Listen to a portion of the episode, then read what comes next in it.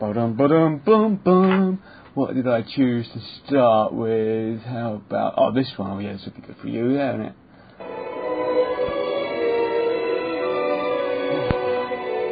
Bit too long an intro. I should, I should have fast-forwarded it.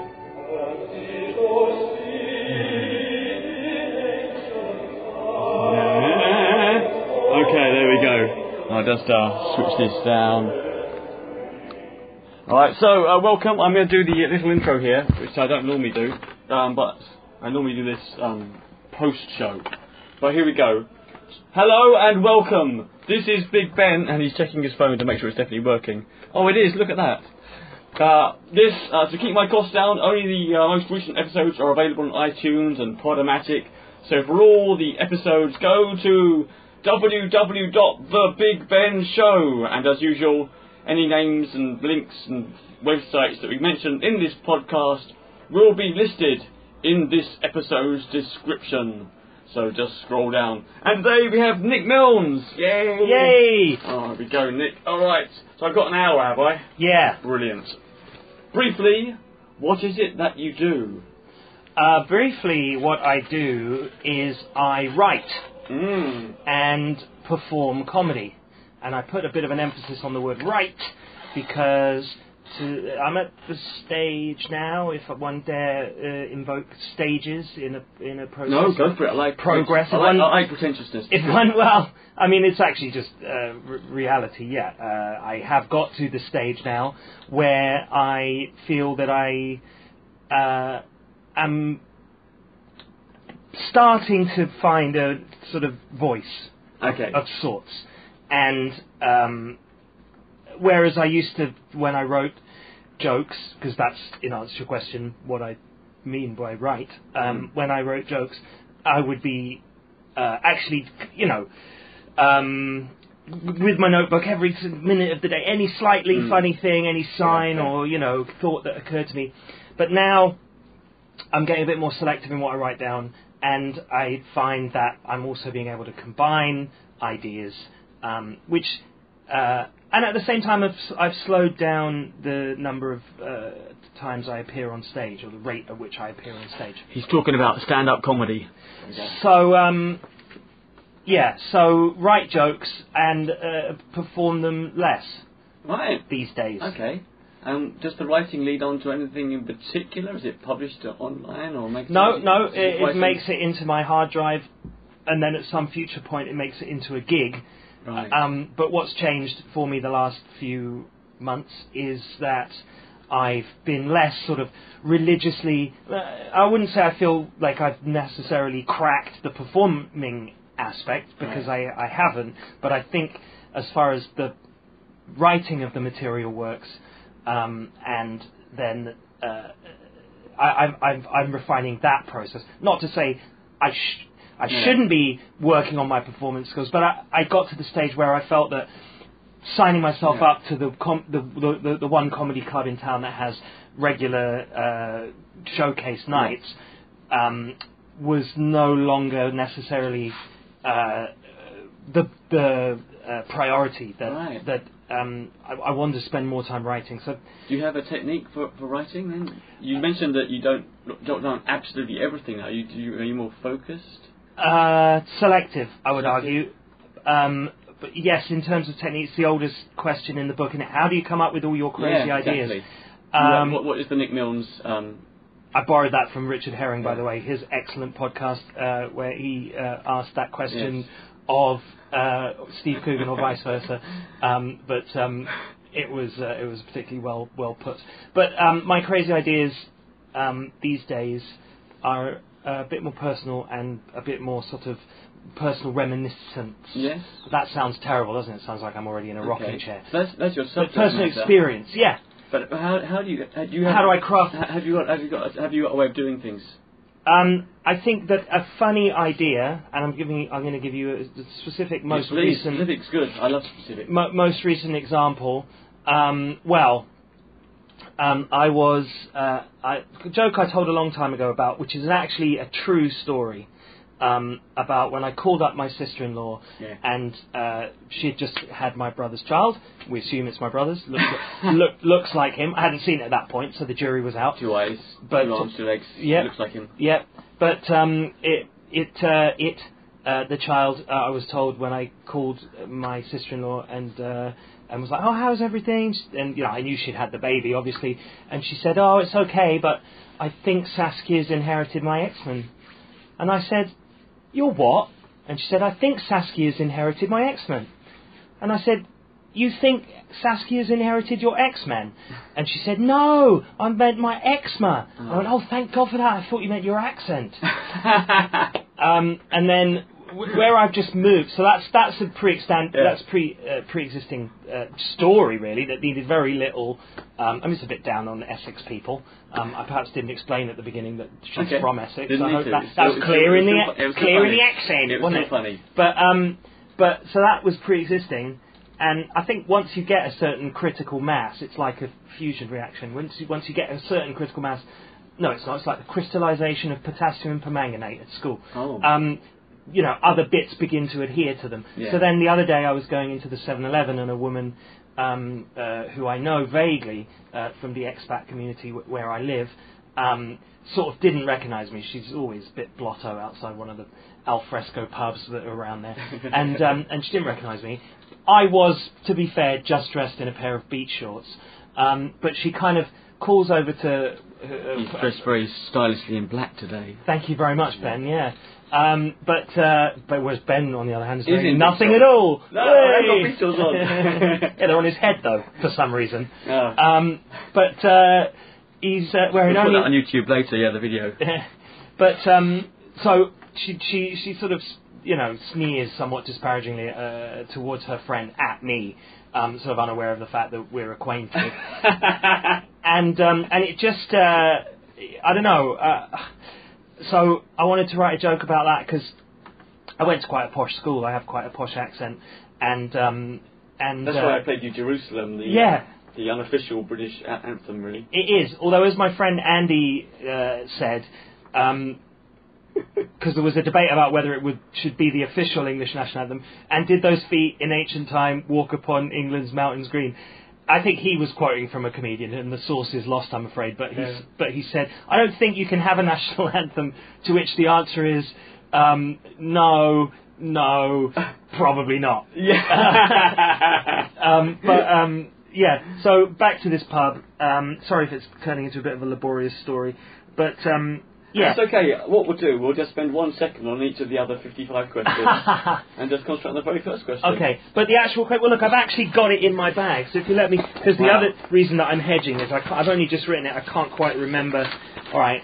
Um, Well, this is it. Hot off the press, insights into Nick Milne's writing technique. but is it though? Because it's it? actually just. Oh right, yeah, yeah, Gibberish. yeah. All right. So here we go. Um, so so I, so I'd already had the story about my sister-in-law. So the sister, story about my sister-in-law, and then um, oh, and then oh, that's right. So I wrote a whole thing about this woman at the at the bar, alfresco bar, being from Essex, Yeah. and then I realised, well, I'll just dovetail it into my sister-in-law. It just becomes my sister-in-law. Yeah. So then I go on to say. Um, she she takes the piss out of me. So remember, I talked about a phone call. So she takes that piss piss out of me. Like if she calls me, she'll say "eh hello," which I must admit, 25 years after I left my exclusive British boarding school, still great because it's the exact same talk we'd get from the population of the town our school was in. To which we'd reply "Cortina," the kind of car abuse was typically being hurled from. I don't do that to her. It wouldn't make sense. She drives a Range Rover. Ano- Another stereotypical uh, Essex. Yeah, now that everyone in Essex do, is doing a bit better, it's all Range Rovers, not the Cortinas. Um, uh, plus, I've pissed away every privilege that school ever gave me, whilst remaining, whilst retaining the accent that marks me out as a class enemy. I suffer from post-traumatic class disorder. So, you know, it wouldn't have necessarily made your audience at home, the dear listener, chuckle. But um, in terms of how it shows You can uh, see. crystallization, pota- potassium permanganate like. So you have your basic idea, and, and you, And- and and think- things, yeah, starts things- to stick to it. Yeah, well- put that in there, and it can build Yeah, a crew. a crew. That's a good word. Yeah. Wow. Okay, this is quite. I think this is quite quite crucial now. because um, you mentioned uh, a little bit about where you went to school and where you're from. Yeah. So let's let's go for this one brief. Let's go for a brief answer. Okay. Let me let me see if I can guess. Your family is, is British but lived in Hong Kong. Is that right? Correct. And you um, basically um, you you were born in Britain. But basically, your very, very early days were in, in Hong Kong. Your British family in Hong Kong, your parents. Uh, And then you went to a boarding school in England. correct. And that's it. And Now you, and then uh, once you finished boarding school, went to university Well, should you tell me what I'm going to do next, Ben? and then you then you came to Hong Kong. So you are basically British born Hong Kong. This is the simplest way of saying it. You were Uh, educated at a boarding school in England. Uh, British educated, um, yes, but then again, you know, all the racial the boundaries and divisions and national national If we have time, have if we have time, we'll go into. you this did say racial- briefly. You Yeah. did say briefly. Yeah, okay. Yeah. All right. Briefly, yes. Okay, all right. Um, how did you get started as a comedian? Uh, it was 1999, and I was teaching at a high school in London, and I saw an advert in a paper saying. Um, I may have said, so you think you're funny or something along those lines, Yeah. or it may have just said stand-up comedy course. But either way, I thought I'll have a bit of that, or, or and or yes. Yeah. Um, and so I uh, signed up. It was a ten-week course, and at the end of which we did ten minutes. I I was actually because I was trying to search for the guy's name online. I remember it's, and I did remember his name. It's Michael Knighton. But um, this was '98 when internet was not yet, uh, you know, such a regular facet of Yeah, my life. yeah, So it never occurred to me to Google him until uh, a year or so ago, and then I did, and didn't really find much on him.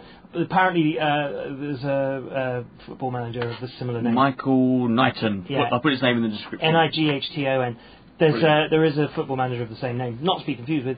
Um, but um, they uh, yeah, so that was a good intro to And stand then- up. And then uh, didn't really did a few gigs around London, open mics, you know, only strictly. Yeah. Um, but um, then came to Hong Kong and came back to Hong Kong, I should say, and. Uh, yeah, in 20, oh, 2006, 7, Somewhere around there. Jamie Gong opened the Takeout Comedy Club. That's right. And again, an advert in a newspaper saying, Jamie Gong Takeout Comedy will also be on the description. yeah. So I, uh, so that was it. So I then, uh, then I went along and did my open mic, my first open mic, and at the end of the open mic, like something out of a movie, Jamie sort of came up and whispered in my ear, "You never told me that you did it before." And Oh, uh, yeah. it's my best Jamie impression. And uh, Rubbish. go on then, let's hear your Jamie. oh, I can't do any impressions. I'm terrible. Okay, you can do a small purple dinosaur. I can. I can do Dennis the Dinosaur. Also available on on YouTube if you Google him. Okay, so that's the turning point, I guess. Meeting Jamie. Meeting Jameson Gong. Yep. Yes. Yep. Okay. This is one I'd love to hear from everybody I talk to in Hong Kong. Describe the market for stand-up comedy, stroke entertainers here. A shortish answer, please. Do you ever think it will become a viable full-time career in Asia? Uh, I think it will. Um, I think it is for um, uh, some One or two people. One or two people. yeah, yeah. But um, I mean, you know, and then there's about 500 open micers. con- concerns about um, you know global warming uh, aside, which we shouldn't put them aside. But I mean, people are travelling ever further. yeah, we might not be stand-up comedians. We might, we might be underwater comedians. Underwater comedians, very good. Time. Well, we'd, you know, we'd have to stand up just so our head was above the water. But um, yeah, I think, I mean, along with the homegrown, uh, you know, pe- people like you, you and myself, who have uh, have been getting, you know, shows around the the, the, the territory and around the region, even. Um, of, there have been more headliners coming in from from overseas. Um, you know, pro comics from from Yes. the US. Um, and not always, you know, it has to be said, not always at the very sort of maximum, you know, exposure. Very, you know, people very much on the up who look upon, you know, little, I mean, work is work. Coming to Asia, Yeah. you know, get big venues, but I mean, they are, you know, they they are, I would say, venues. working for, uh, you know, full time, which is something which many of us are not. So, so, so, in answer to your question, there is a possibility that as that becomes easier, with people disregarding ca- their carbon footprint, more and more uh, visiting comedians will will take up that what is clearly an audience demand for more English language stand-up comic, comedy. But I think if local homegrown people, and by that I do include myself, despite being of somewhat questionable um, heritage uh, in terms of claim, claiming to be an Asian, but um, yeah, I think as long as uh, people like you and me and Yeah, and, and, and, and genuine, you know, whatever term you want to put it, but you know, indigenous people, uh, comics as well, want to um, keep working and writing and improving with their English stand-up. Yeah, I, I think that there isn't any uh, barrier to people making a living here. Yeah, I guess I guess one of the technical problems is if you were just staying in Hong Kong, you you probably get the same audience if you were a professional comedian. So you'd have to have a lot of new material, or else you'd have to travel around the region to to actually make a, a full time living. I, I'd imagine. Although maybe you'd get just lots and lots of like Vivek Mahbubani. There's quite a few corporate events, the, the annual dinners and dances, Yeah. and you can make a living sort of under the radar as a professional yeah, sure. Yeah, yeah, yeah. just doing the corporate stuff and the mark the, the uh, marketing. What I talking about? The, just the corporate stuff. Yeah, Yeah. yeah. So talking about the different venues, what kind of venues are there in Hong Kong for doing comedy? Well, we've already mentioned the takeout comedy. Um, that's a nice room, maximum capacity probably about 120, 130 when it's really rammed. yeah. Um, that's a nice club uh, on Elgin Street. And um, there's also there's a couple of open mics across town. Well, Jamie himself, the owner of Takeout, has a an open mic on a Tuesday in that club. Um, there's also one on a Monday night in Bar 109, Yeah. which has to be the smallest comedy venue in Hong Kong. Um, also one where you can smoke. It's a, a Strange. shisha bar. So sometimes we have uh, yeah, you think you're indoors, then you look up and it's not quite indoors. not quite indoors. I think it's it's indoors enough uh, to um, keep the rain off, but not sufficiently indoors to stop you from smoking. Yeah. Um, which is you know convenient. Yeah. Shall we just say it? um, but um, when yeah, uh, sometimes you and go out there. Wednesday's one of- at Brewhouse. Wednesday at the Brewhouse. one. Yeah. Okay. So there's those. And uh, I mean, there's the Punchline Comedy Club, which uh, occasionally, um, in both of his venues, which he uses uh, peripatetically, uh, Mr. John Moorhead has allowed uh, some local uh, folks, and by that I mean the likes of me and you, to open on those stages. Uh, That's at, true, yeah. Tamarind and um, at the. Uh, What's Mm. it called? Grappa's Cellar in Yes, Jardine House. that's right. So, I mean, technically, those count as comedy venues. yeah. What about any? Have you ever had any corporate stuff or any? Um, I've done a couple of corporate stuffs, pro, uh, stuffs. I've done a couple. I've been here too long. I've done a couple of corporate gigs, um, but you know, doesn't really matter where they are because you know they're, Oh, they're is- a different yeah. nature of the beast. One thing I This, must. this is nice. This is great for a podcast. Nick is holding up a poster which no one who's listening will be able to see, but it's a very nice poster and it, and it's very significant. So I was rattling it just to prove that it really is there. You can hear it. Um, this is because just on the subject of um, other venues. Uh, Le Meridien Cyberport, the hotel there, Okay. um, has uh, a room called the Sunset Lounge, which has these wonderful blinds uh, which do deploy downwards, uh, Mm. blocking out the wonderful sunset, which is useful in the summer months when shows start. Um, you know, and it's still light outside. Not so useful when one of the warm-up comics, notably myself, leans against the, the button that operates the blinds, and suddenly, during the headliner's set, Oh, the no. blinds start descending downwards Oh no! um, with a. but um, anyway, uh, there is a show this Friday now. Uh, I don't know when you're listening to no, this. plug it, plug it. Friday, November the sixth at Friday, the no- uh, Friday November the sixth. Josie Long, who incidentally saw the very same advertisement as I did um, in the Beckenham Post, or whatever it was called, uh, back in '98. Actually, she saw it in '97 because she was the uh, the previous year's Yeah. uh, alumnus. Um, but she would drop into our comedy class um, and sort of show off her new bits. Um, and she has gone on to do very well, and she's coming to Hong Kong and she's headlining, and I'm opening for her uh, along with Mr. Jason Strickland. Oh, Um, Jason has also been interviewed by me. Excellent. Oh, okay. At the Meridien Cyberport, will we be, be uh, interviewed by you after this gig? I could do, couldn't I? Oh, right. Well, you have already or not? No, no, I've interviewed. I've Oh, you have I've past tense, I've I'm sorry. I've interviewed Jason. My day job's an English teacher. That's why I'm very hot on No, tenses. I, I mumbled too much. Um, but um, that is anyway. Tickets are available from comedy.hk forward slash Josie Long. Um, it's at nine o'clock on Brilliant. the sixth of November, this Friday. How would you deal? How are you going to deal with hosting an event like that? How would you deal? Um, well, it's you don't want. I mean, you know, I I actually, not because, um, uh, not for any intended slight, but I haven't uh, looked up uh, Josie's act. I obviously remember from way back when when she was doing material about Cocoa Pops, and I have seen a few clips and bits and bobs after the uh, um, after that, um, Mm. but more recent bits.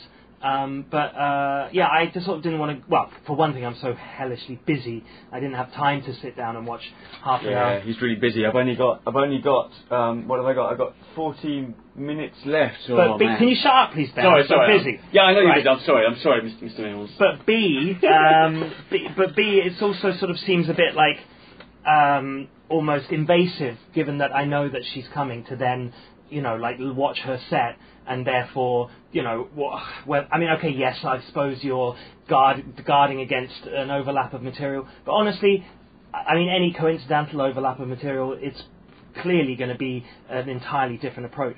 So I don't think I'm professionally obliged to watch her stuff. Um, but in terms of uh, you know my job as I see it, um, maybe other people tell me that bloody well is part of your job. Learn her style, know what a you know patter is, um, and and make sure you do your best to support that. Sorry.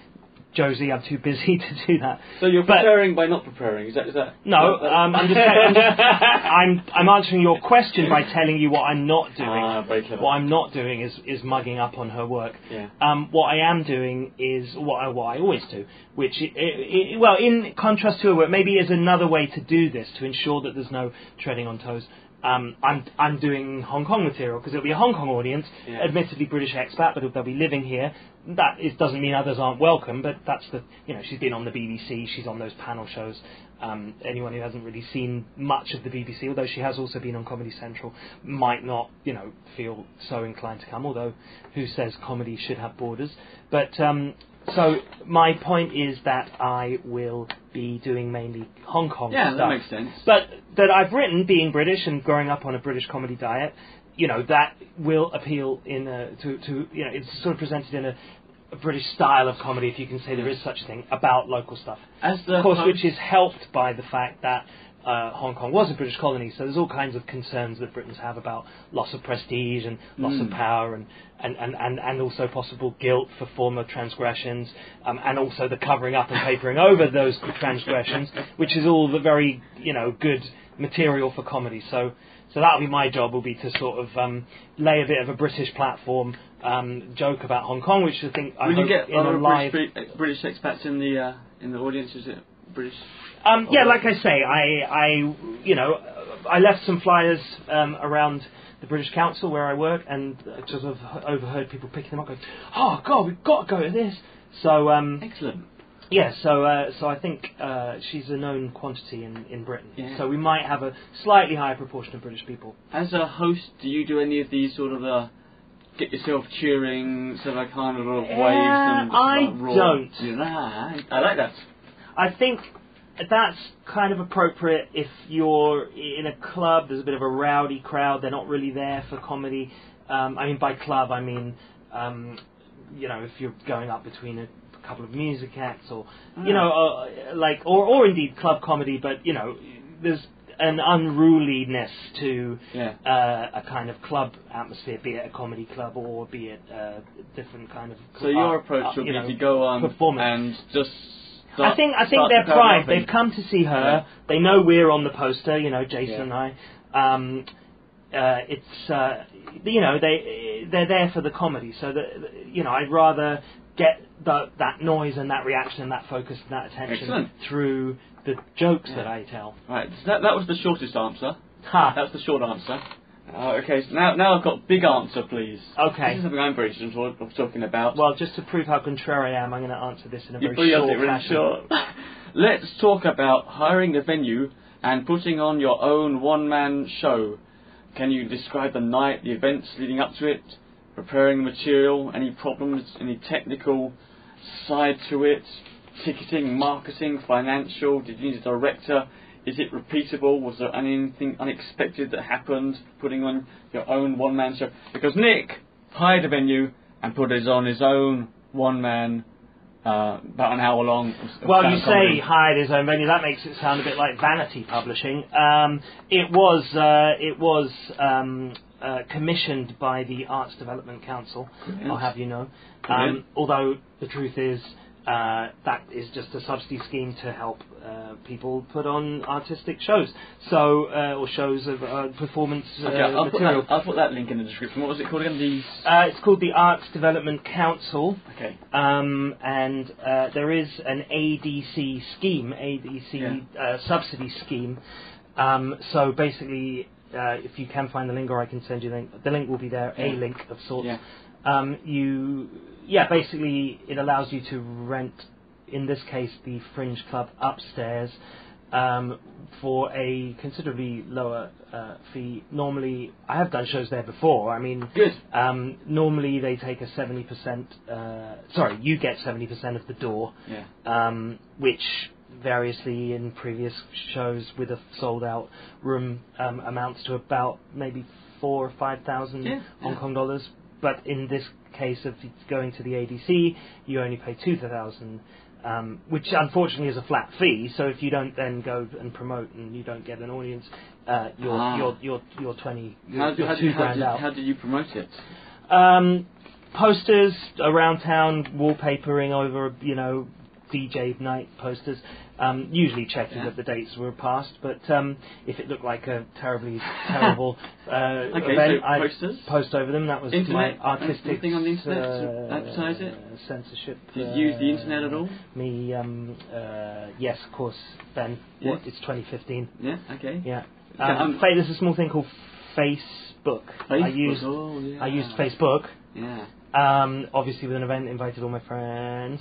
Um, they didn't all come, so some of them are no longer my friends. Sorry. I, never, I never go to any. um, Okay. Oh, to be fair, so every, you don't like anyone. That's fine. I treated you the same. Yeah, yeah, exactly. Okay, good. Um, and uh, yeah, flyers, handing out flyers on a Yeah. on a walkway.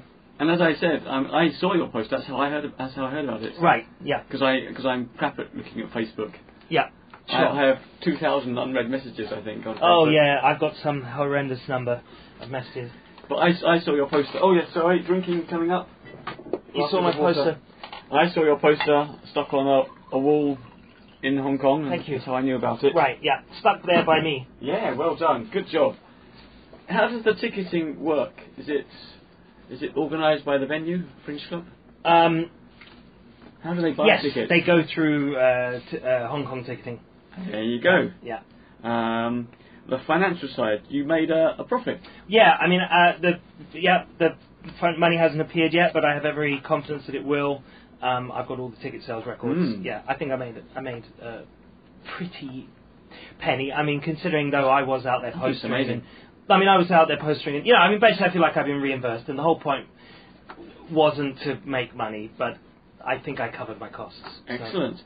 Putting on a one-man show, did you need a director? Well, when I say covered my costs, I mean the fact is this is something that we're normally doing for free. Aren't I we? We're going to somebody else's club and we're we're performing night after night after night, as I was, um, and uh, you know, sure we get something out of it, we get the stage time, but at a certain point, you know, you want to take control and. Um, and also, you know, and, and feel like you're being remunerated. So, you know, if I, I didn't, of course, because it was me. So what's the point? But, you know, if I had a, well, sorry, Mr. Taxman, but if I had compiled, uh, you know, budget of what I spent, outgoing time spent, you know, marketing, I designed the poster, you know, all this stuff. Like basically, Yeah. I was my own designer, leafleter.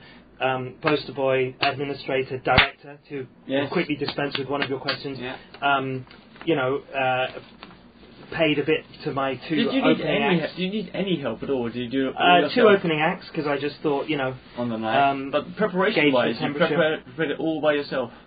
well, yeah, I mean, I've had because it's all material that I've developed But, on but stage. in the technical stuff like the lighting, the Um, the fringe provides that. everything. Yeah, it's included in the in Yeah. the two thousand There'll dollars. be a guy who says, oh, here, we'll put the lights in here for you." Um, Well, no, you just uh, spotlight here, please, microphone here. Yeah. Um, yeah, can you go down at the you know beginning of the interval, up again at the end, blah blah blah. Is it repeatable what you did? Could you? Could you Yeah, it yeah. I mean, yes. My idea was to go beyond and possibly, you know, take it to Singapore. A lot of the um, issues, even you know, just straight as they were around Hong Kong, might be of interest to people in Singapore. Yeah. Um, I've been to Singapore. I've got jokes that I've written about Singapore. I've performed in Singapore. They also work well here. So, I, as you know yourself, Ben, you Yeah. you've you've spent uh, many years, probably decades in Singapore. Yes.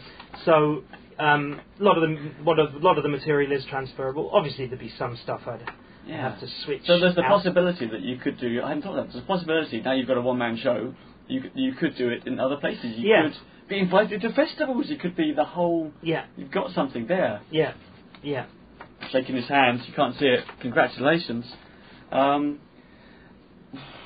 was there anything unexpected that you learnt putting on your own one-man show? Something that you Um, really- yeah, uh, do tell the host um, not to wrap the microphone around the stand. I think it got wrapped. ar- Whoever I don't know who it was, but it's basically like you know your job, and this is good n- note for me being the host uh, this weekend. You know, um, you, your job is to make the headliners' uh, job Yeah, it's, easier. it's quite fiddly sometimes Mm. trying to get the mic, and you look at it, and, and you, you get off stage, and you realise somehow, in five seconds, you've managed to tie a, a knot in the microphone cord and link Yeah. it up around the stand, and yeah, and tie your shoelaces together. everything all together at the yeah, same. Yeah. it's weird. Your act's kind of more clownish in it, so that's probably part of your stick. That's right, and then my trousers fall off. Yeah, yeah. That's me. Talking about me, no, talking about you. Is your on-stage and off-stage persona similar, the same? Um, I think I've probably expressed every aspect of my on stage persona off stage. I wouldn't say necessarily the reverse is true. Um, Hmm. yeah, I mean, my persona is me. Yeah. That's Yeah. sure. That's for sure. How do you? We've probably touched on this slightly. How do you rehearse and practice? Is it getting an idea and then more things sort of? Um, I, when I very first, well, when I very first restarted, I mean, when I started, it was on by virtue of the comedy course, so there was a built-in audience, and you just, oh, I was thinking about this, and then you get an op- you get an opportunity to sort of practice, you know, Like now you haven't performing it to a friendly group. Now you're not in a workshop. Now, now not in a workshop, but so when I but when I started again in Hong Kong, I would um, I would uh, I got a water bottle and a broomstick and a marker pen, and I you know timed everything like when does the mic go in, when does the mic come out. Um, can't remember what I used for the clip, but I did use something so that it actually slid in and out. So you physically Um, built your own I phys- physically setup. built my own little yeah mic. I mean, of course, yeah. The next purchase is probably a real mic and stand, so promote it, you know. That's a good idea because it is like we said, it can be quite a fit sometimes.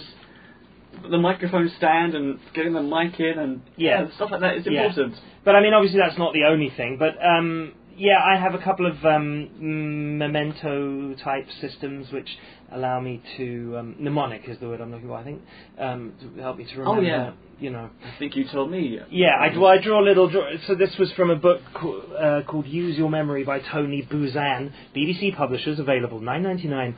Um, I'll try and put that in the description if I can. probably gone up by now. Anyway, but it's based, ba you know, design. I think I only read or only reread the first few chapters, but um, using one where you imagine a number. I think he originally said because it was designed as a mental memory tool. Mm. Um, you know, for a number one, think of a number one made out of a block of ice.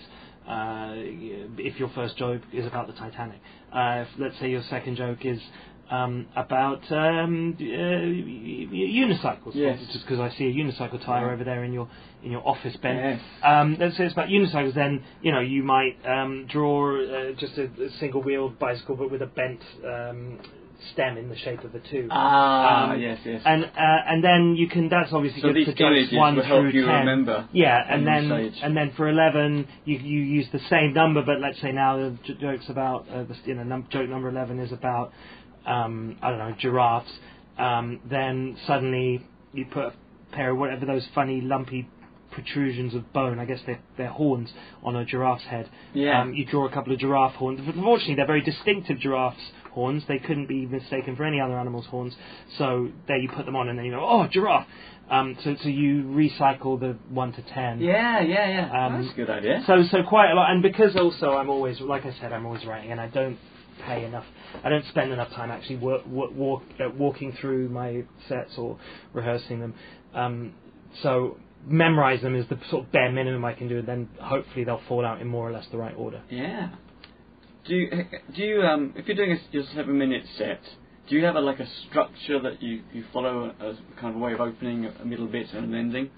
Not for seven minutes. I mean, No. Okay. I mean, I did vaguely pick up from someone once, which I think came out of a comedy book, and I forget which one, but someone was talking about, oh yeah, no, it's the old comedy advice, isn't it? You first you establish yourself, and then you establish the audience, or maybe it was vice versa. But yeah, I think obviously introductions at the beginning and sort of uh, making contact with the audience, those are important things, whether you're up for five minutes or, or an hour, you know. Mm. Um, but uh, so that's always in there.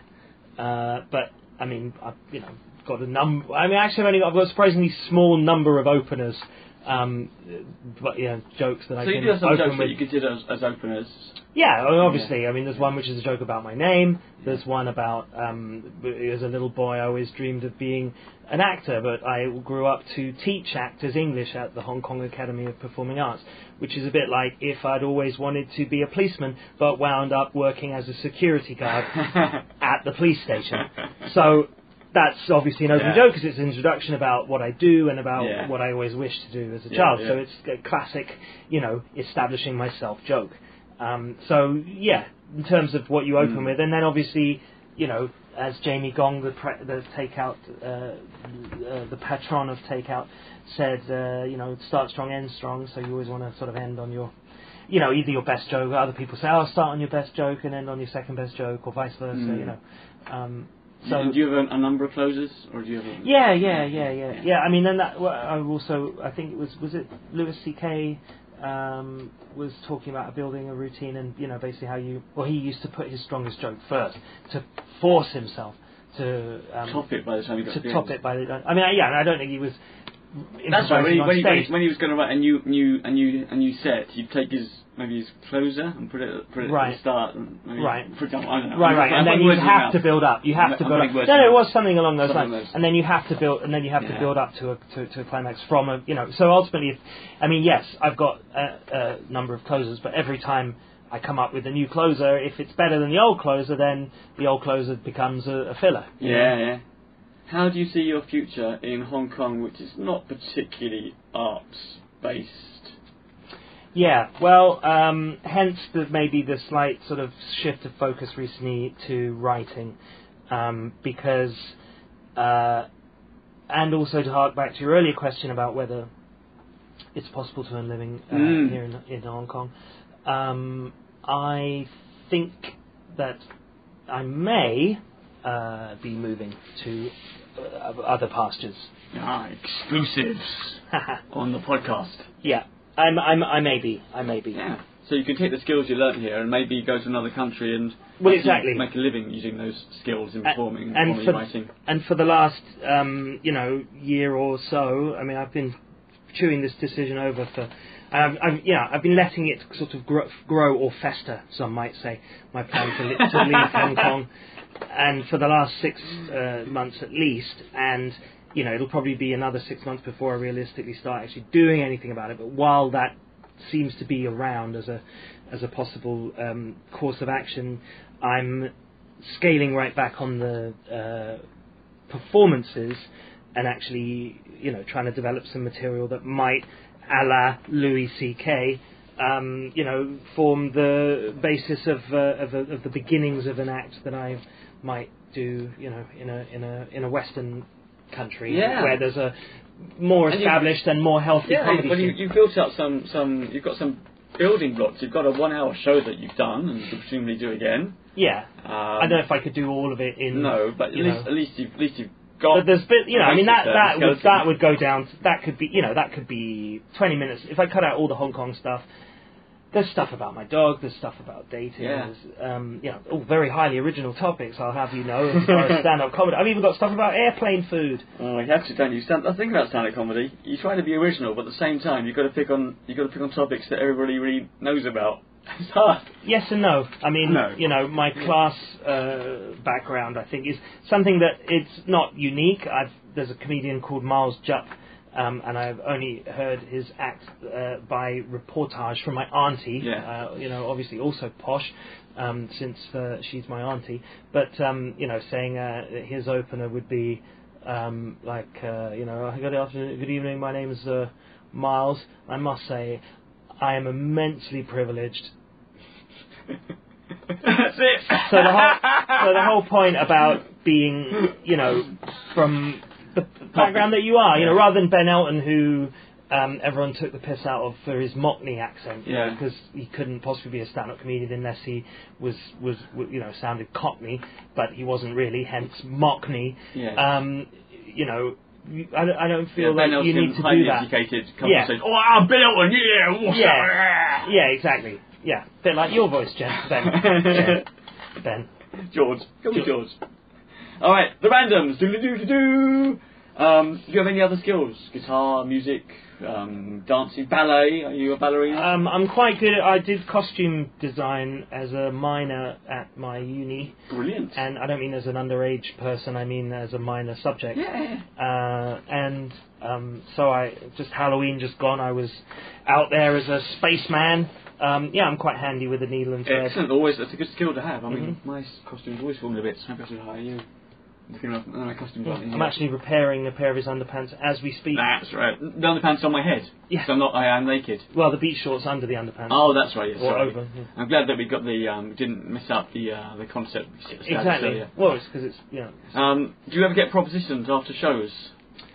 Uh, only by you. Only by me.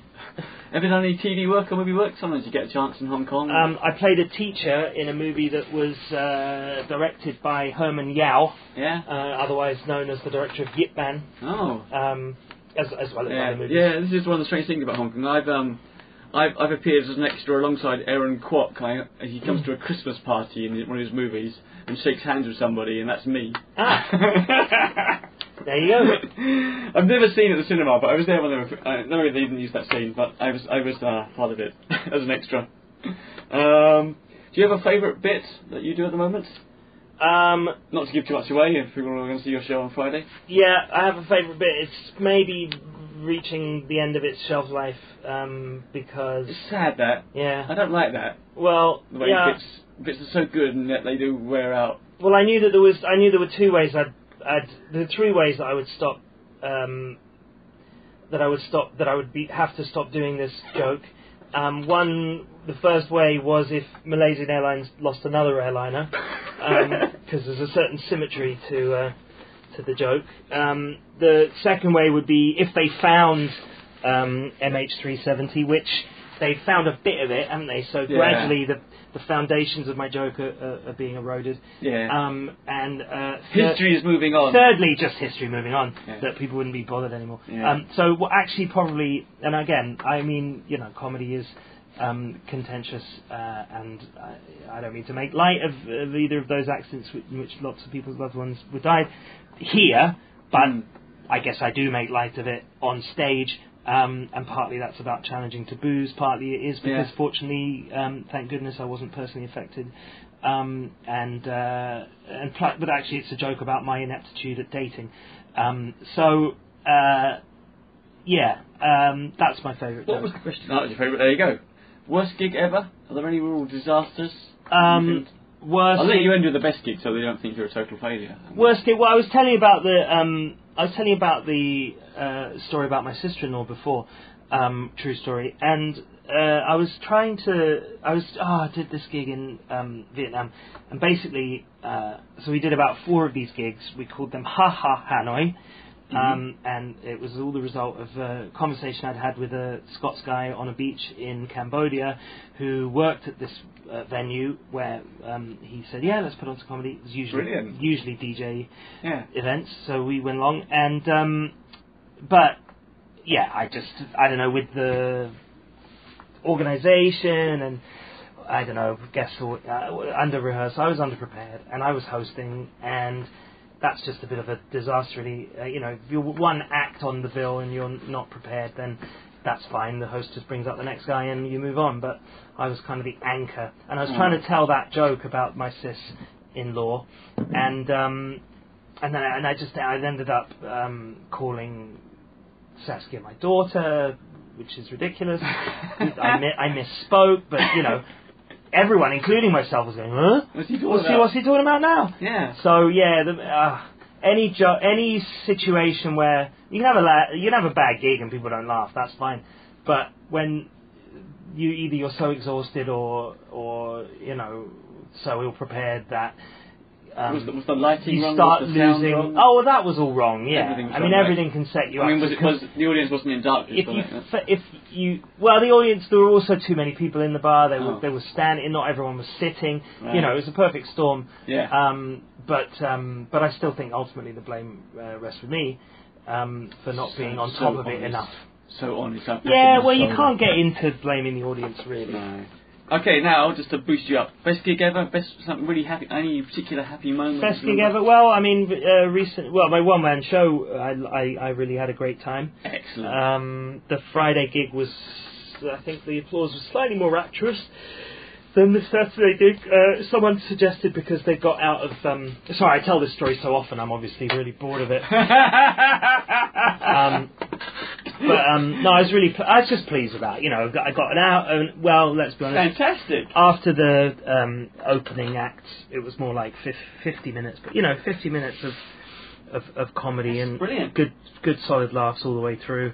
Um, except for some reason, bizarrely, a bit about um, I think you're amazingly Cap- brave. Captain Wales, the name of, uh, of the, the military rank of uh, of Prince Harry. Uh, Cap- Captain Wales sounding something uh, like some sort of minor superhero, the kind that you don't And that didn't really call, uh, you know, unless there's some really minor problem like, what's that? A bunch of drunk teenagers in a Vegas hotel room sending Captain Wales. What? Oh, oh, he's already there. Tell me he's not in his uniform. Oh, oh, he's not wearing anything. Good. Ah! So, except a pair of beach shorts on his head. So, um, alluding, of course, to the photographs of Prince Harry um, in nothing.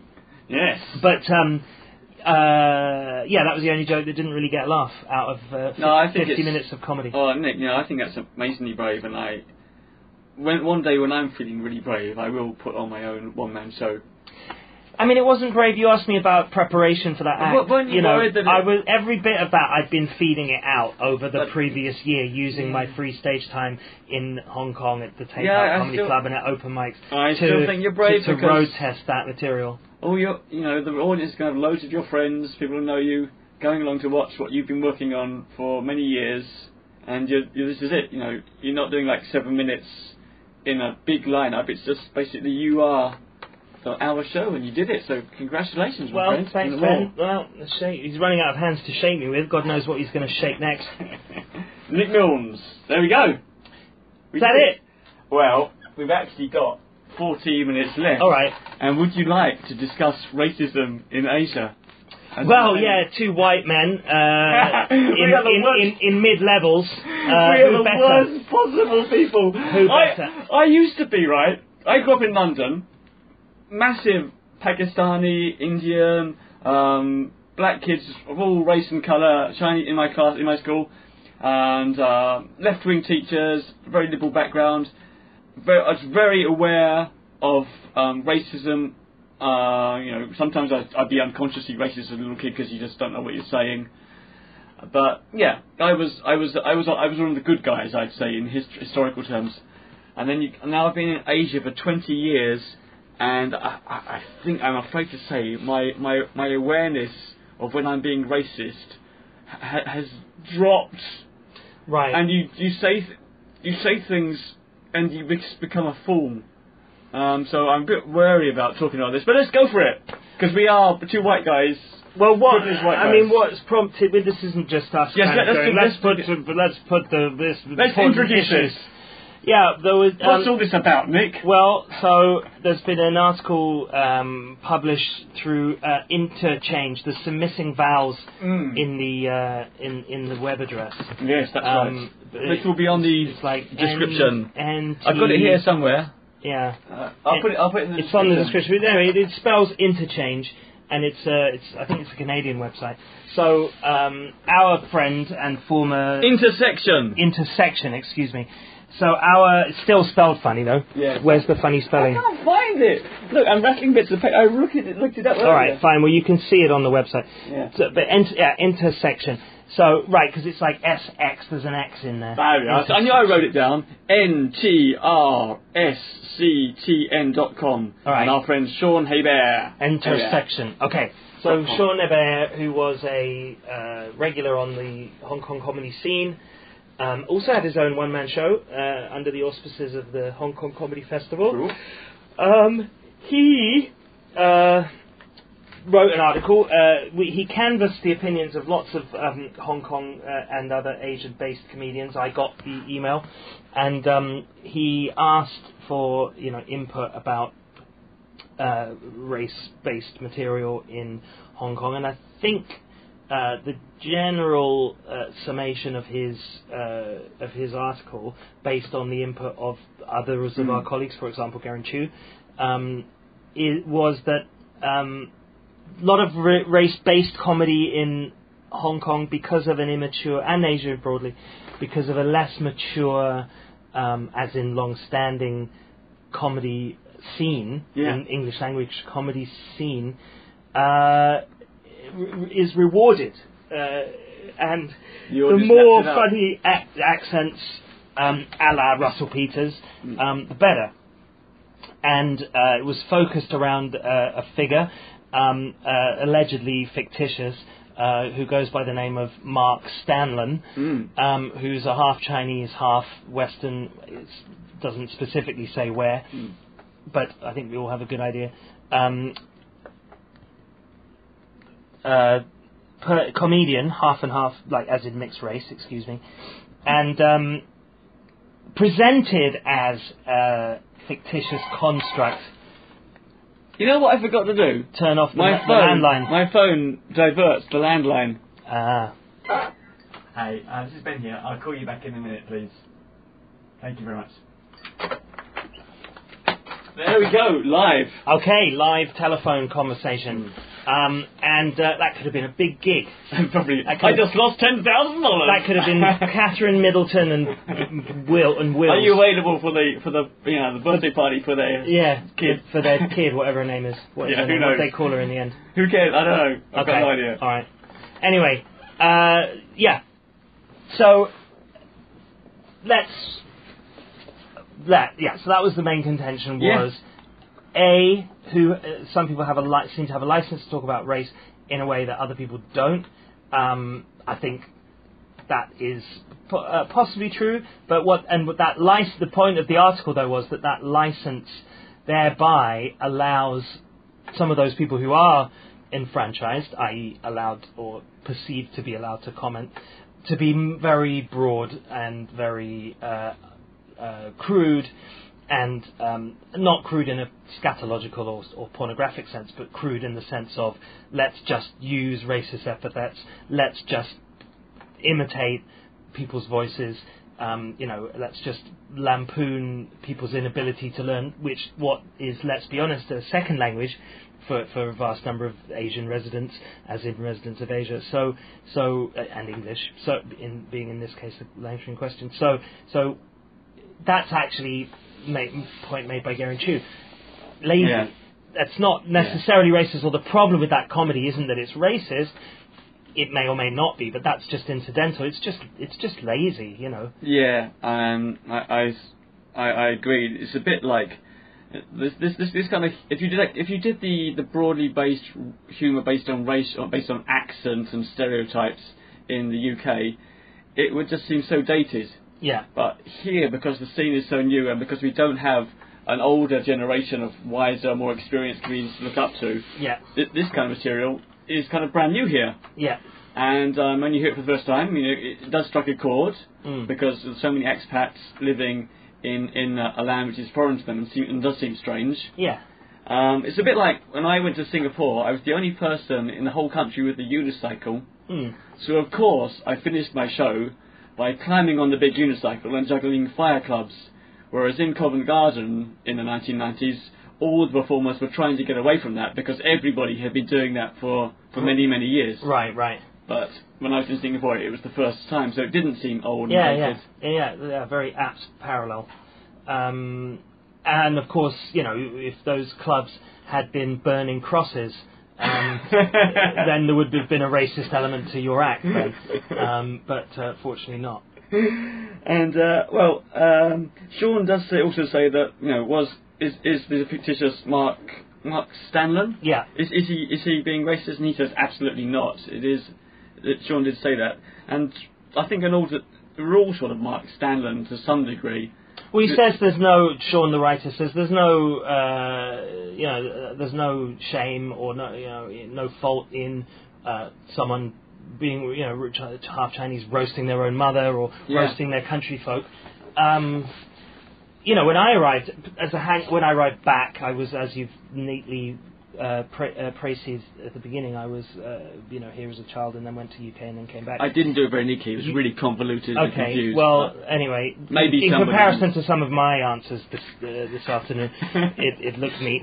Um, but uh, yeah, uh, you know, there was a preponderance pre ninety seven, and I, uh, to my you know uh, shame, uh, w- would indulge in lampooning the way that Hong Kong people speak English when I first started doing stand up here in 2007. because Um, when you arrive I in a foreign country, it does sound funny.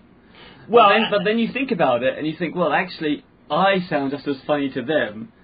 No, no, but the well, the extraordinary thing was though. So I had a joke about a date, you know, with a girl, and Yeah. the the premise of the date was that Hong Kong girls do seem to ask the same three questions, right? Yeah. But even that in itself, I realised at the time, is based on a grammatical error whereby they'll ask you, they mean to say, um, "Oh, you can use chopsticks." I'm mildly surprised. Yeah. However, because of the mistranslation uh, or slightly wrong, you know, grammar Mm. that they use, they'll say, "Oh, can you use chopsticks?" Yes. Right. So it sounds like a straight question, which when you're using chopsticks, sounds ridiculous. Yeah. So I, you know, so already even without the accent, the premise was.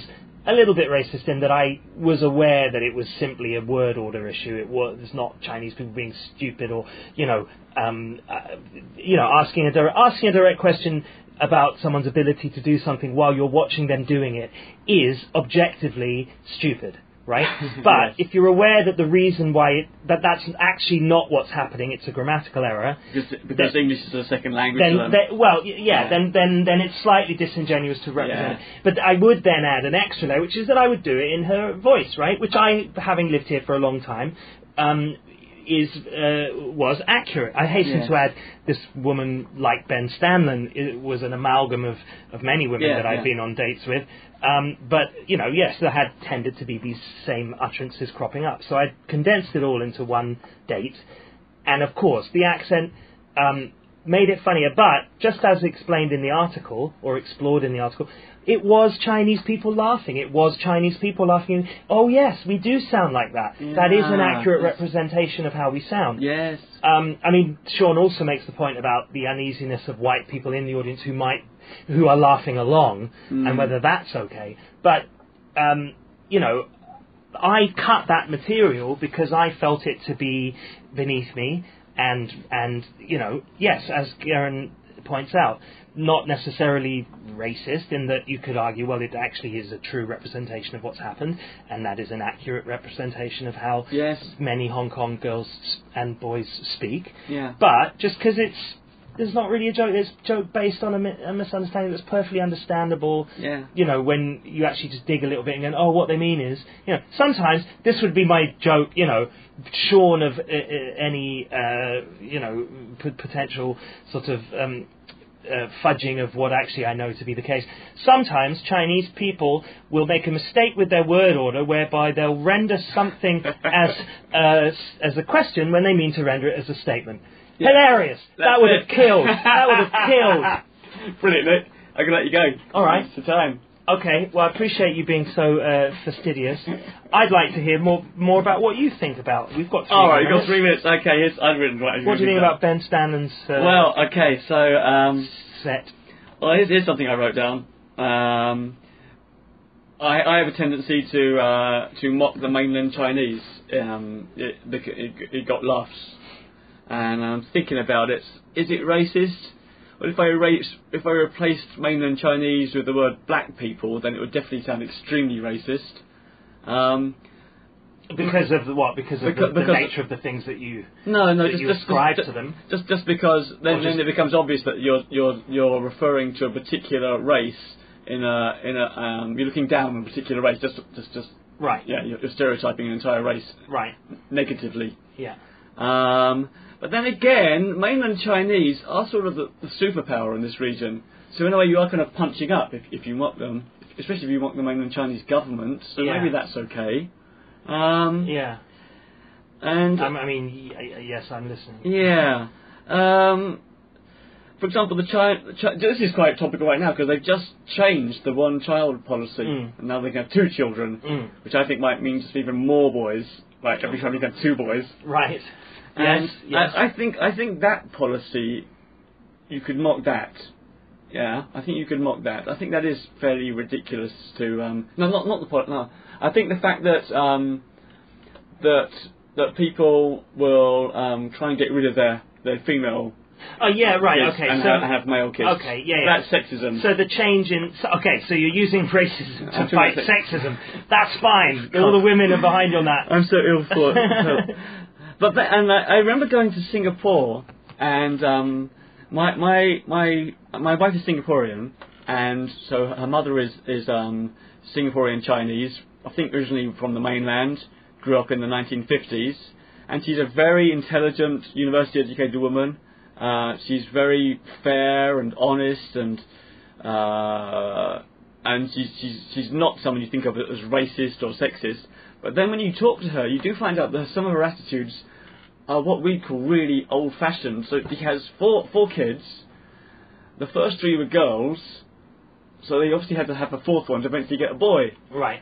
And the boy, when when when my mother-in-law dies, almost all of the property and inheritance is going to the boy. Right. Almost nothing is going to the sisters, and that just seems to be such an old-fashioned, uh, outdated attitude. And I'm not quite sure why I wrote this down, but maybe that maybe Just to say they're racist too. yeah, so well, maybe maybe you Sexist, sexist, yeah, sexist. So I think sometimes sometimes there are things you can make jokes about because I think that I think people know that that is an old, Yeah. outdated attitude, Yeah. and and then I, I mean, they do make a lot. Um, Sean does make a large uh, point of it being the accent. Yes. The, the accent that um, Yeah. that, that you know is potentially. yeah. Well, I was thinking about my material because I'm not very good at accents, so I luckily I, I, I luckily I avoid the the the the, the, the criticism, Charges. the charges. Yeah. Okay. Um, so one of my jokes would be, I went to the beach, and loads of mainland tourists um, in, came to this Repulse Bay in Hong Kong, and they're all dressed in jackets and ties, and they all just made a beeline for my daughters who are half white, and they're, and they're trying to take photos of them, and they're kind of creeping up, and they're not even asking, they're just of peering over my shoulder of cameras, and, and it just seemed hilarious to me. It just seemed really funny. It just seemed this is perfect material. But then I thought about it again. I thought, well, of course they're, they're not they're not the richest mainland Chinese, so I'm not really punching up if I mock them. These are these are quite poor Chinese people, and they haven't come on a beach holiday. They've come on a holiday to see Hong Kong, and Right. one day the coach has taken them to the beach. So of course they're wearing their jackets and Right. and stuff. Yeah. And um, and then yeah, sure they're crowding around taking photos of my kids. But am I fair to mock that? Because I can remember when I first came to Asia, going to places like Bali, and going to um, some of the temples there, and I think I must have been quite infuriating with my camera, just snapping shots of the various um, Balin- Balinese, Um. Yep. Indonesians, Yeah. um, praying and. And of course, it's very open for the tourists because that's how they make lots of money in Bali. Yeah. But at the same time, I must have been one of the more obnoxious tourists because I was there. Oh, this is amazing! Look at Yeah, this! yeah, oh, click, click, click, photographing every Sure. single religious thing. So what we've done is we've um we've Well, managed. I've, I've looked at myself and I think, in a way, in a way, I, I'm, I'm no, I'm no. What right have I got to mock yeah. those tourists when I behave just as badly myself? It's not really punching up at all in that sense. And having now heard both uh, versions of the joke, Ben, mu- much like my joke about um, Chinese people on dates in restaurants sometimes using erroneous grammar to express uh, statements as questions, um, your version would be uh, very understandably. Visitors to Hong Kong are retired uh, based upon their assumption that it's a holiday of a region of various different uh, locations Exactly. rather than it being specifically beach related. exactly.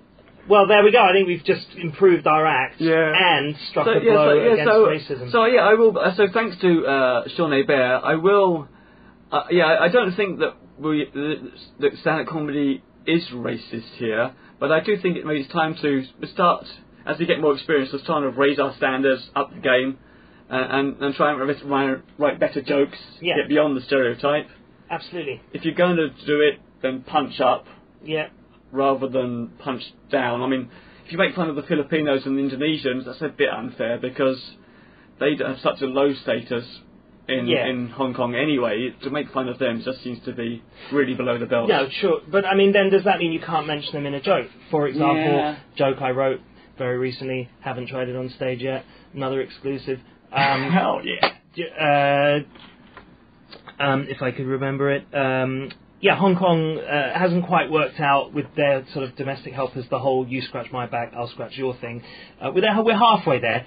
You scratch my back. So there, the joke, obviously, blah, blah, blah. All right, folks.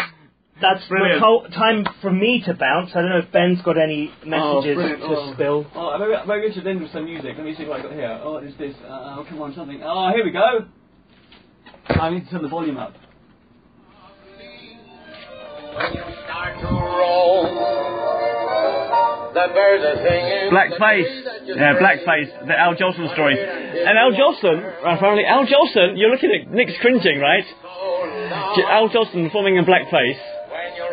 Um, but if you put it within its cultural context, he was actually, he actually fought for black performers to be on stage, and he he hurt people. He'd hear like some perform, some people not being allowed in the audience because they're black, and he'd go and he'd make sure they came in. So within it, it looks incredibly racist, but again, it's more complicated uh, than you realise. There we are, Al Jolson. Take care. Goodbye. The sun shines west.